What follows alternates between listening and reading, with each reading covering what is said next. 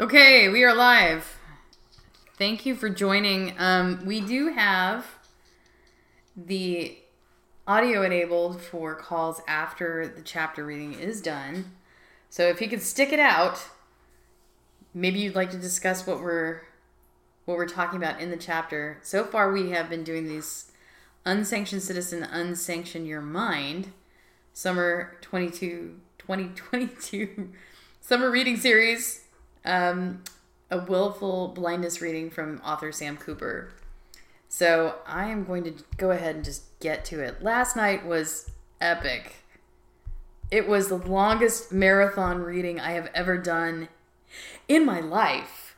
So uh, I just want to pat my own self on my back. There was one listener that I could see, three total, but it was Charlie Weiser who who stuck it out the entire hour and 54 minutes. So, Charlie Weiser at Colin, you are my hero, bro. And uh, you will not be forgotten for getting through that slog. Um, that's definitely going to be a podcast download for a road trip because, whoa, that was long. All right.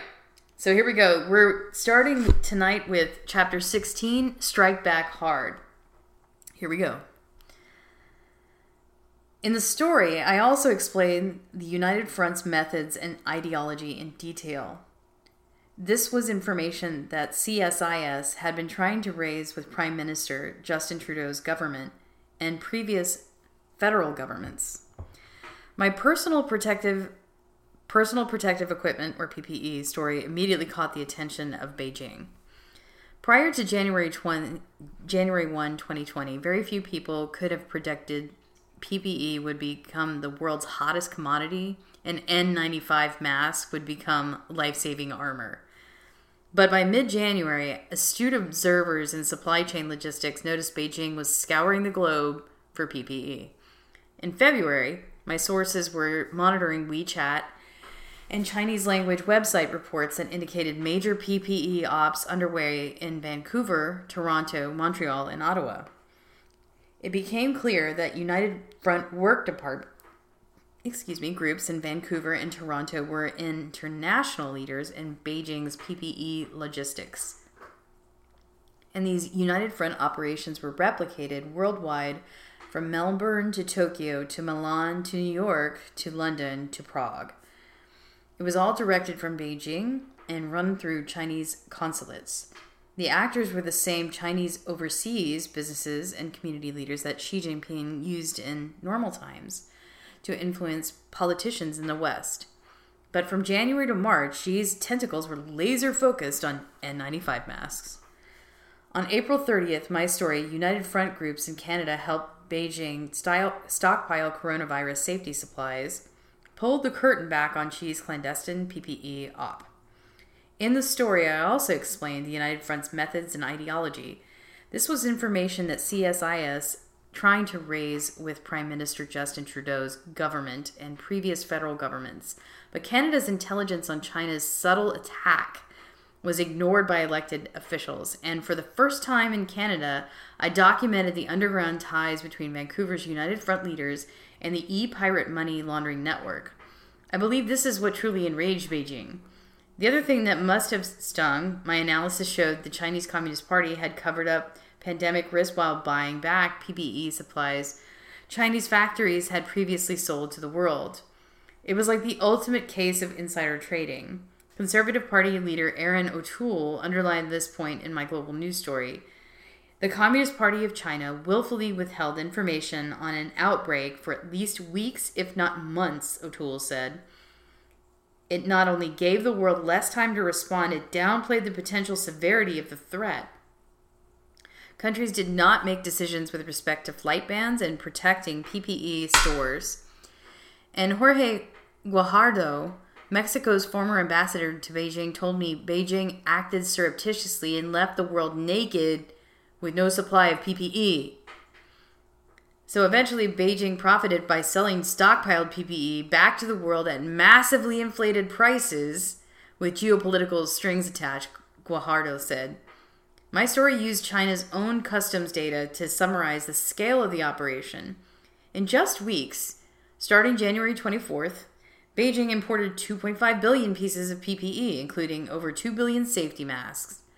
And I used United Front Work Department reports and PPE warehousing pictures from inside China, plus WeChat text and reports in Canadian cities to show that over 100 tons of PPE were gathered in Canada and shipped to China. I think it's safe to say Beijing's United Front never had been mobilized with such intensity in a condensed time frame.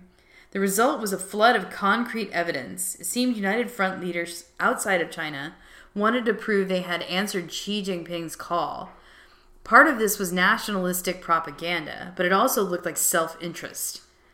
Most United Front's overseas leaders are businessmen who trade on their guanxi with Beijing to earn fortunes. I eventually found that Vancouver tycoons airlifted PPE around the world. Meilin Chen, the Guangdong high roller identified in BC Lottery Corp money laundering records, had flown his private jet to Papua New Guinea to deliver PPE in June of 2020.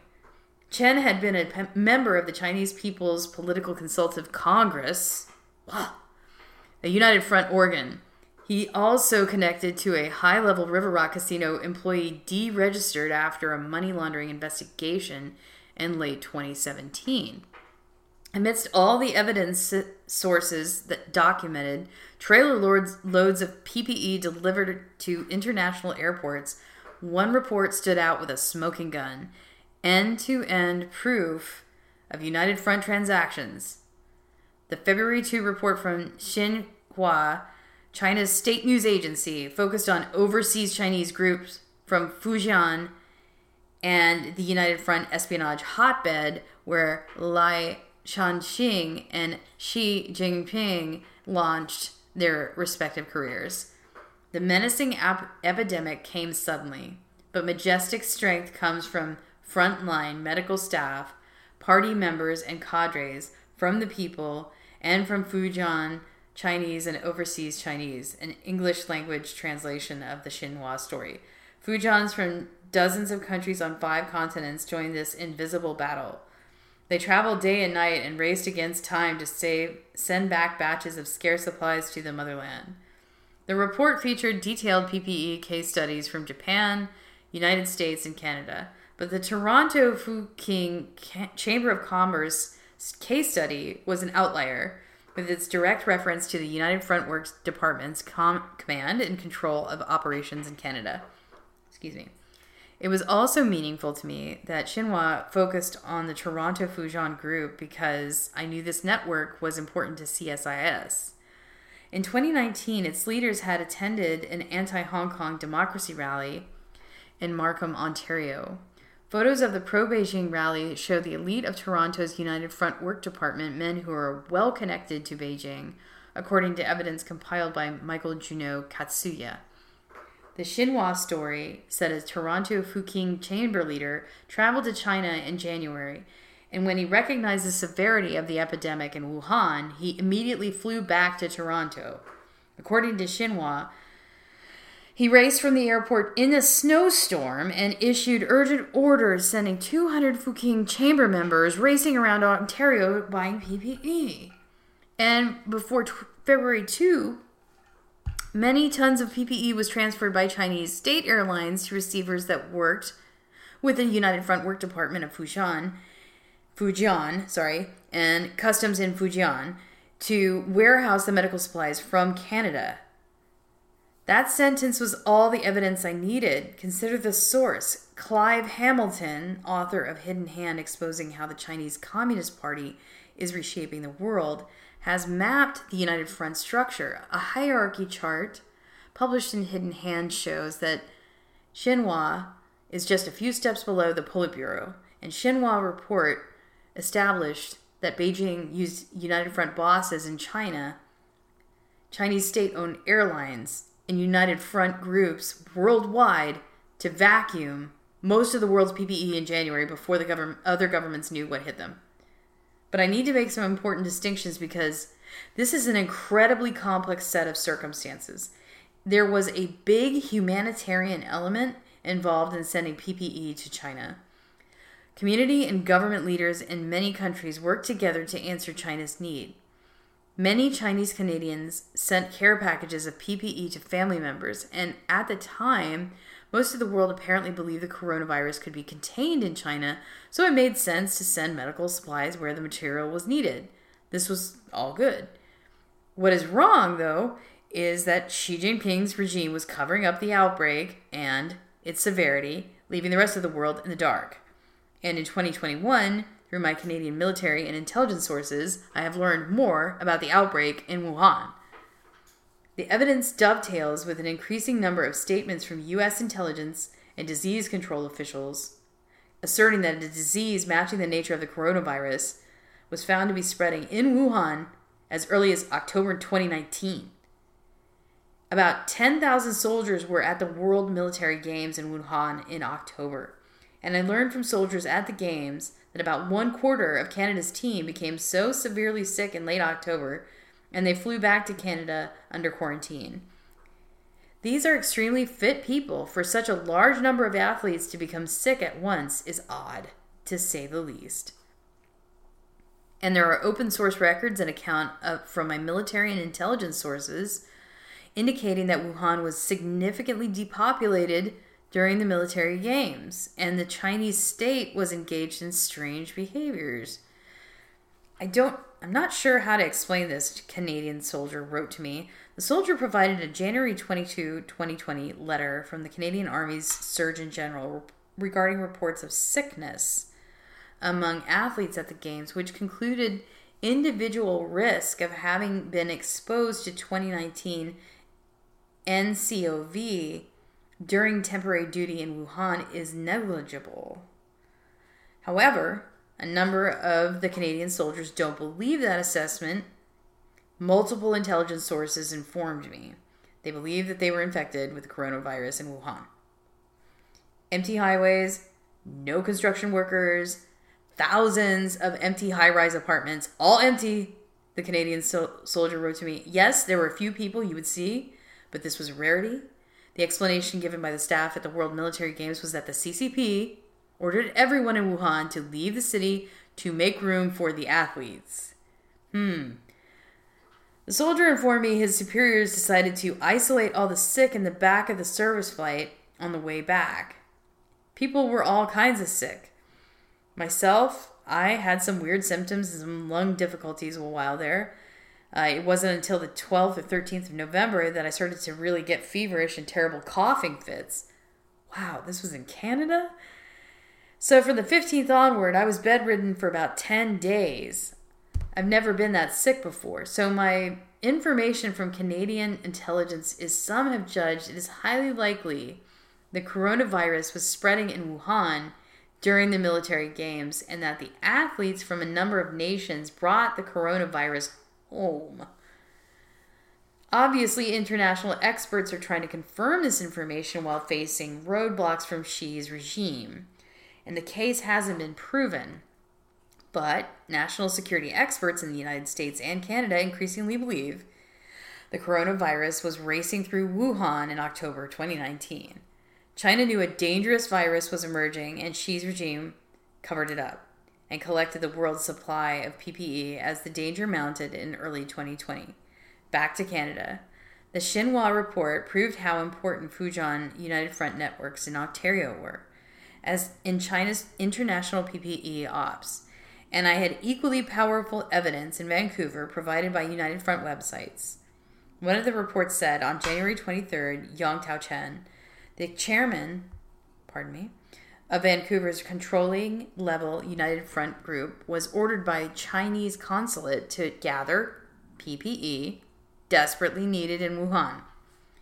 WeChat groups photos provided supporting evidence. One WeChat photo showed Yang Tao-chen standing with Chinese consulate top overseas Chinese affairs United Front official and Consul General Tong Xiaoling's deputy. Both men are involved in tactical roles for the Chinese consulate, according to my photo evidence. Yang Tao Chen, eventual successor, a man also seen standing at Justin Trudeau's elbow in one of my key United Front cash for access photos, was with Chen and the consulate bosses in the PPE warehousing uh, photo, sorry. Another report said Yang Tao Chen worked with the Canada Chao Shan Association, a United Front group connected to the Guangdong Overseas Chinese Federation. This was another huge piece of evidence because the Guangdong Federation had associations in 131 countries, and its leaders in Vancouver are well known to CSIS agents in BC, intelligence sources informed me. An official United Front report in China said that Franco Fang, a prominent Guangdong Federation leader in Vancouver had facilitated transnational PPE deliveries into China from Vancouver. And he reported to his bosses in China that local communities actively cooperate with the embassies and consulates to contact all community overseas Chinese groups to prepare various medical supplies. This was another smoking gun quote directly from an official source in China. I'll boil down what this all means in very simple terms. The Canada Chaoshan Association had a very important role in Xi Jinping's PPE collection ops. And after China had the coronavirus under control within its borders, the Chaoshan Association was shipping PPE back to Chinese communities worldwide. And I knew this from Alex Joske that Huang Xiangmo the Australian United Front leader and whale gambler was directly connected to Guangdong United Front leaders in Vancouver. And the Chao Shan Association had been on my radar since late 2017 because of its direct connection to e pirate targets. Thanks to the Panama Papers leak, I had the names and the addresses of 14 Chao Shan directors. Most of them listed Vancouver addresses, and some listed addresses in China. One of the Chao Shan directors, a man named Shun Chuang, Chu Wang, sorry, listed in Panama Papers addresses that was of incredible importance in my Vancouver model investigations. In Vancouver real estate terms, I saw Shun Chu Wang's property as a code breaking tool you have to visualize the East Vancouver property and what lies behind it. A sprawling constellation of BC land titles, crudely scribbled promissory notes, and 23 BC Supreme Court real estate money laundering cases that show fentanyl soaked tentacles stretching from Vancouver to Calgary to Toronto to Macau to mainland China. Shun Chuang's home is not distinctive in appearance. He owns a similar one a few doors away on Euclid Avenue. They are strategically located. Vancouver's hotbed of illegal casinos on Kingsway Avenue is two minutes away. And I found that Chun Chuang was sentenced to, for narcotics production in 2003 and handed a 10 year firearms prohibition. I also found his associates were named in a global smuggling ring linked to China, Hong Kong, and Richmond. The connections go on and on, but this is the most important one. I connected Shun Chuang and another owner on the Euclid Avenue Panama Papers address, Leah Hua Chen, to a property on Burris Street in Burnaby. Found both men were plaintiffs in a BC Supreme Court real estate lending case. That case involved a number of e pirate loan sharks and a River Rock Casino VIP. Stay with me here. We're going down this rabbit hole because Shun Chuang is the director of a Panama Papers entity that is central to Xi Jinping's plans. I found a third man on the land title of the Burris Street property, Mr. Huang, was named along with Paul King and BC Lottery Corp loan sharking bands. And this short list of names on this Lottery Corp document is extremely important because the loan sharking record names a shipbuilder from China named Guo Tashi, and she is called RCMP Suspect 1 in another document that calls Tiger Yuan Suspect 2 and Paul King Jin Suspect 22. Yet another Lottery Corp record names Guo Tashi as it's Taishi sorry, as one of the 36 River Rock Casino whales funded by Silver International and Paul King Jin. And RCMP intelligence sources inform me that Guo Taishi ran an illegal casino in a massive Richmond, Richmond farmland mansion that dwarfed similar Richmond properties run by Paul King Jin. Now back to Mr. Wang and Shun Chuang and their Burris Street property. This home and its owners are connected to fentanyl trafficking. Mr. Huang and Paul King Jin are among the 10 private lenders involved in the single most important BC Supreme Court case for my Vancouver model investigation. This was the case where Jin loaned 8 million to Jia Guigo, Gao, sorry, the Macau casino whale secured against Gao's West Vancouver mansion. Mr. Wang lent Gao 3.2 million, and the two suspects busted in a Vancouver police fentanyl trafficking investigation in 2016. WZ and YZ loaned Gao 7 million. The 10 private lenders claim to have loaned a total of 28.8 million to Gao. And when I showed these names to one of Canada's most knowledgeable Asian or organized crime investors, investigators, he confirmed that these are Canada's fentanyl kingpins. These private lenders connected to Chun Chuang and are the e pirate network. Sorry. So let's boil all this down way to its essence. My investigation, starting with one Panama Papers address in East Vancouver, had connected Canada Chaoshan director Shun Chuang to the fentanyl kingpins. The suspects in Shun Chuang and BC land title and real estate and casino lending records were allegedly running fentanyl trafficking and underground banking operations in Richmond, BC, and mainland China. And Canada Chaoshan's director directors were directly connected to the United Front Work Department and the Chinese Communist Party. The Guangdong United Front officials in Vancouver were pivotal in Beijing's PPE operations. My dossier of photo evidence shows these are men who sit in Be- Beijing and take instructions from Xi Jinping, among hundreds of others. Hundreds of the most important overseas Chinese affairs leaders in Chinese diaspora communities worldwide and these United Front leaders are not just rubbing shoulders socially with e pirate targets and pictures. No, no. They are directly connected with smoking gun corporate documentation to underground financing and organized crime targets. This is what it all means. In one sentence, my PPE story demonstrated the connection between the fentanyl kingpins of Canada and the Chinese Communist Party. And Beijing struck back immediately. Dot, dot, dot. On May 2, a petition demanding the retraction of my United Front PPE story started circulating on WeChat groups across Canada. I had never encountered the petition writer, but I had a few clues about her motivations. During the fall of 2019 Canada federal election, Ottawa University professor had spoken out against Canadian politicians voicing support for the Hong Kong democracy movement. My colleague, Jeremy Nuttall, a Toronto Star investigative reporter with strong connections in the Chinese Canadian community, spotted the petition first. I'm not going to share this nonsense, Nuttall wrote on Twitter, but it's a typical tactic from the Chinese Communist Party to try to shut Canadians up when they criticize the regime in Beijing.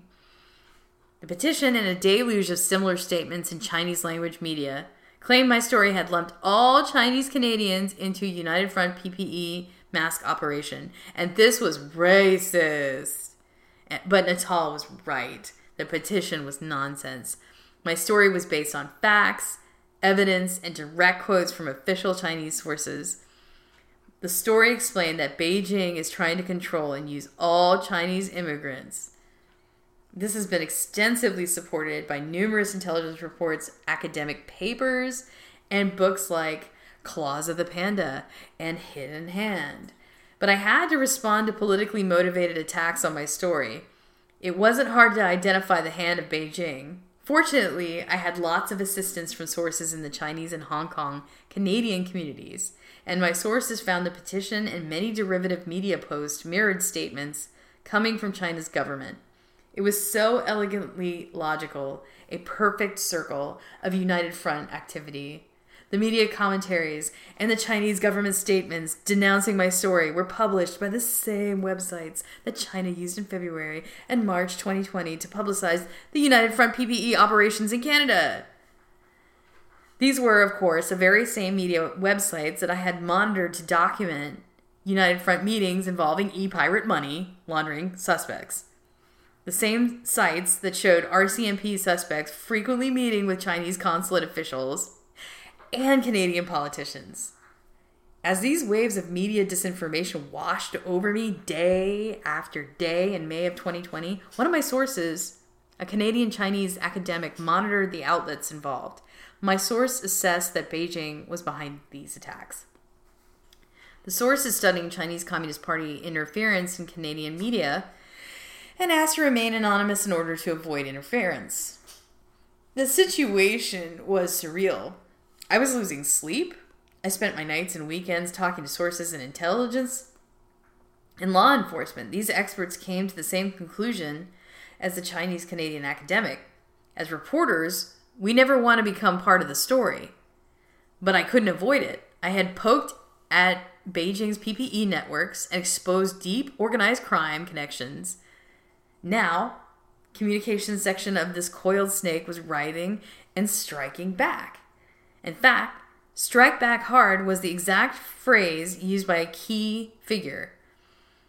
Aside from his media gig, this broadcaster, Omni TV columnist Ding Guo, leads a society active in lobbying Canadian politicians on issues that align with Beijing's interests in China and Canada. Sorry. Much like many of Ding Guo's columns. As an example of the Society's activity, one source forwarded screen captures from Ding Guo's May 2020 Zoom chat with a pro Beijing Canadian senator, in which the senator presented a not for circulation insider's analysis of the Canadian government's response to COVID 19 health crisis and the politics of COVID 19. And I had been researching Ding Guo's, Ding Guo's association since 2019.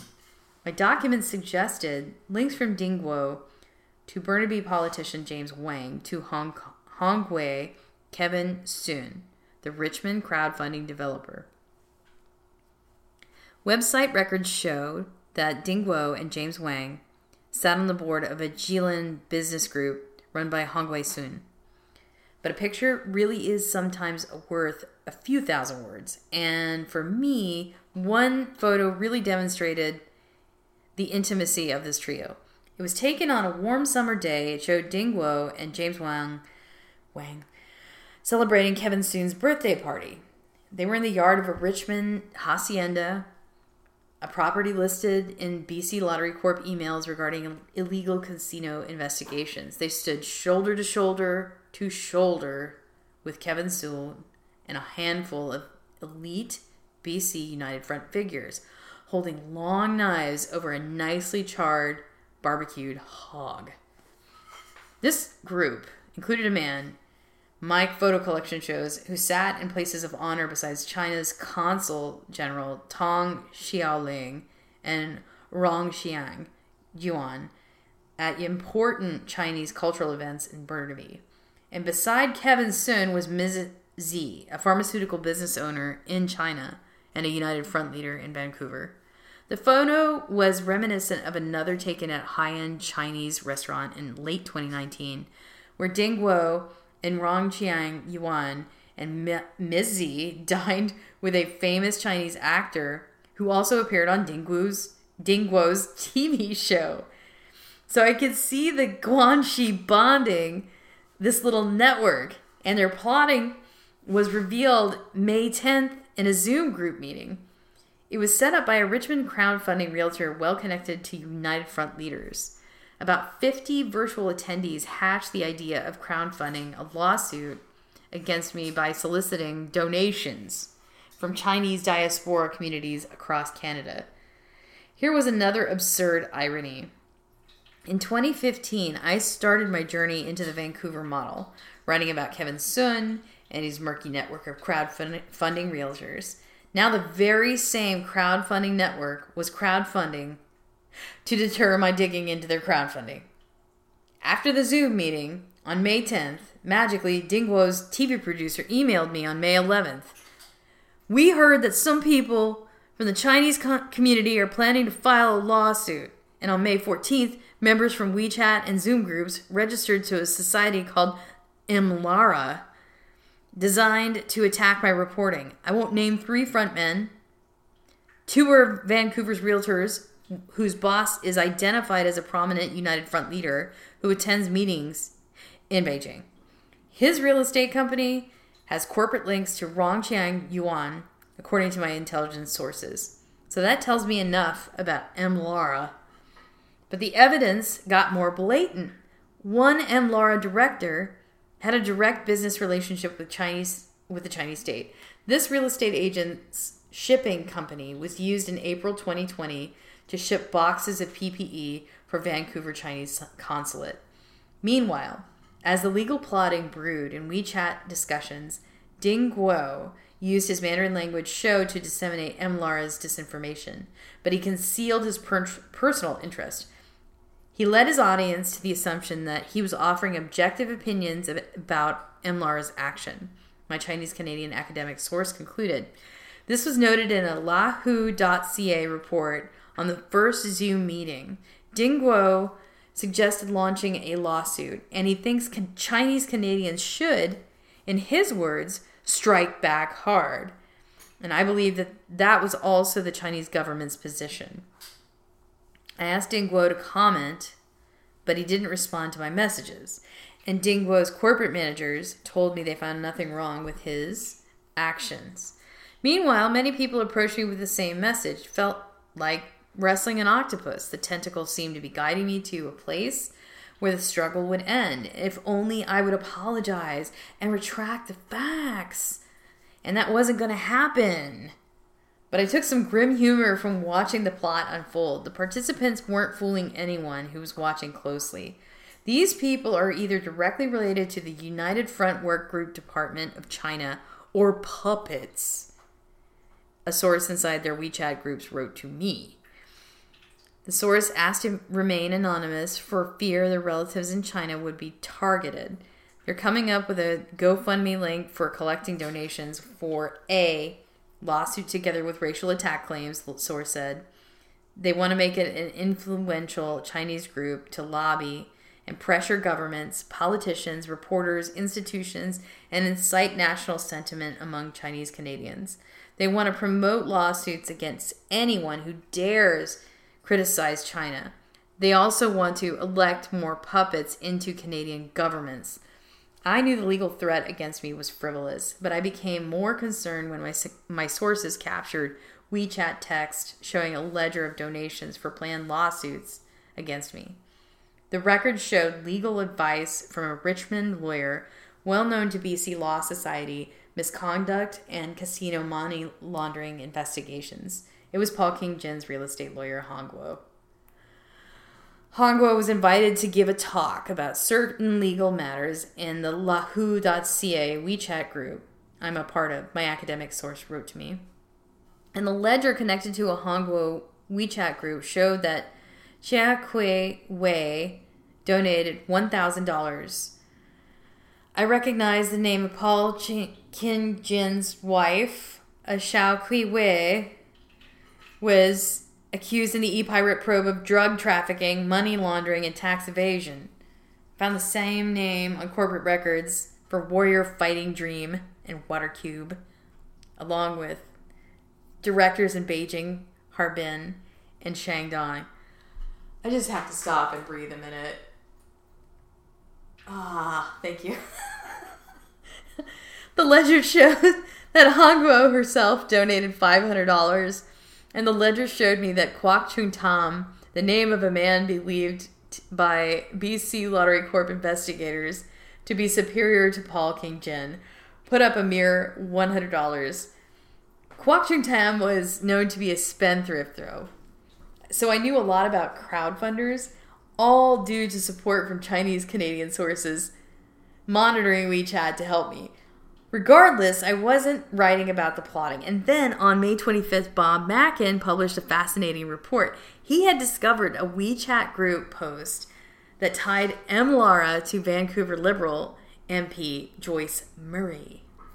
A post on the Liberal Minister of Digital Governance group on China State's censored social media platform is promoting a lawsuit against an investigative journalist who cast a critical eye on China's hoarding of medical suppliers during the coronavirus outbreak, Mackin's story for the Breakers said. Maria Zhu, a member of the Vancouver Liberal MP Joyce Murray WeChat group, posted a notice about MLARA and a link to the website where it is soliciting donations. Zhu was also, sorry, Shu was also a participant participant in a May 19th Zoom meeting hosted to explore a class action lawsuit against Cooper. The Toronto Star and Globe Mail and CBC quickly followed Bob Mackin's story. The situation that had been simmering for weeks boiled over Tuesday after Vancouver news site The Breaker published a report saying federal Liberal MP Joyce Murray had promoted a lawsuit against Global News Jeremy Nuttall, reported for The Star. And Natal revealed details of M. Lara's Zoom meetings. During the May 10th meeting, several ideas were discussed about how to approach Cooper's reporting. Among the suggestions made was to investigate Cooper himself to see if he had ever committed any illegal acts or if he was behind on his income taxes in a bid to hurt his reputation, Nuttall reported. Another course of action suggested was to have many people personally file small claims lawsuits against Cooper at the same time. It was suggested that this could exhaust him the Conservative Party jumped on the story and attacked the Liberals and Murray in parliamentary debates. Murray said the views expressed in the WeChat group run through her office do not necessarily reflect her positions. And Prime Minister Trudeau said using WeChat to fund lawsuits against Canadian journalism is unacceptable. The WeChat group was not severed from Murray's office, though. It's obviously an important arm for the liberals into the mainland Chinese diaspora and a tool to fundraise and mobilize votes. But as Alex Joske has reported, WeChat is a vector of Chinese Communist Party influence in the West. So, the concern in Canada is obvious to me. Murray is a member of Canada's federal government. It's tied up with United Front actors, whether she realizes it or not and various WeChat groups networks, interwoven through community leaders like the Richmond lawyer Hong Guo and her associate Maria Shu, tried to leverage Murray's credibility and efforts to silence reporting critical of Beijing. And it gets a lot darker considering some of the donor names I found recorded on a ledger posted on Hong Guo's WeChat group. As I tried to get my head around all of this, I was reminded of Cameron Ortis' compromised Nodes thesis. WeChat, a Chinese Communist Party controlled communications network, is a giant node. It has the capacity to compromise everything it touches in Canadian cyberspace. So here was another perfect irony. WeChat had evidently com- comprised the office of Joyce Murray, the Liberal Minister of Digital Government. It had latched onto an appendage of Canada's government to attack Canada's free press. This is an attack on democracy. One person told me during this media firestorm that I was experiencing something like psychological warfare, and it was exhausting. My purpose in relating the experience isn't to pose as a victim, rather, it's to demonstrate how the United Front works. As an expert in Washington once explained to me, it is a Leninist political war tool. The United Front seeks to turn friends of Beijing against the Chinese Communist Party's enemies. United Front leaders in British Columbia lobbied every level of Canadian government seeking allies to attack my PPE story. There were plenty of Zoom meetings and probably many behind the scenes conversations I'm aware of. The question is why did the United Front feel confident that elected Canadian officials would take their side against Canadian journalism? The answer, I suppose, is financial leverage. Political donations win political influence. Whatever the case, my investigations into organized crime and the United Front continued, and researchers continued to scour Chinese state websites and forward me PPE operation evidence. This is my best example. When we published the PPE story on April 30th, I demonstrated ties between the e pirate network and the controlling level United Front group in Richmond that worked with overseas affairs leaders in the Vancouver Chinese consulate to ship pallets of PPE back to China. At the time, though, I, I didn't demonstrate that criminal funds were used. But in November of 2020, a Mandarin language researcher texted me. He shared an official Chinese state report filed in February of 2020 by the Shandong Overseas Chinese, Chinese Assembly Hall that said another batch of donated goods had arrived from the Canada Shandong Chinese Business Association. The report titled Battle Against the Epidemic said Mr. Paul King Jin of the Canada World Champion Club enthusiastically donated CAD or CAD $20,000 Canadian, I think. So the self admitted loan shark, a man convicted of sexual exploitation, an alleged fentanyl kingpin who was tight with the People's Liberation Army heavyweights, had paid 20 grand to buy scarce PPE in Canada for shipment to China for the benefit of the motherland. Paul King Jin's wealth comes from drug trafficking, illegal casino operations, loan sharking, human trafficking, prostitution, and transnational money laundering, police say. I'm suggesting that organized crime proceeds from Jin's network could have been funded, could have funded some of Beijing's PPE operations in Canada. And this PPE might have saved some lives in Canadian nursing homes. Of course, through his lawyers, Jin denies the allegations. He is a legitimate businessman offering boxing lessons to children. There is a mountain of evidence against him, though. The evidence says that he's a violent, money laundering criminal with ties to the Chinese Communist Party.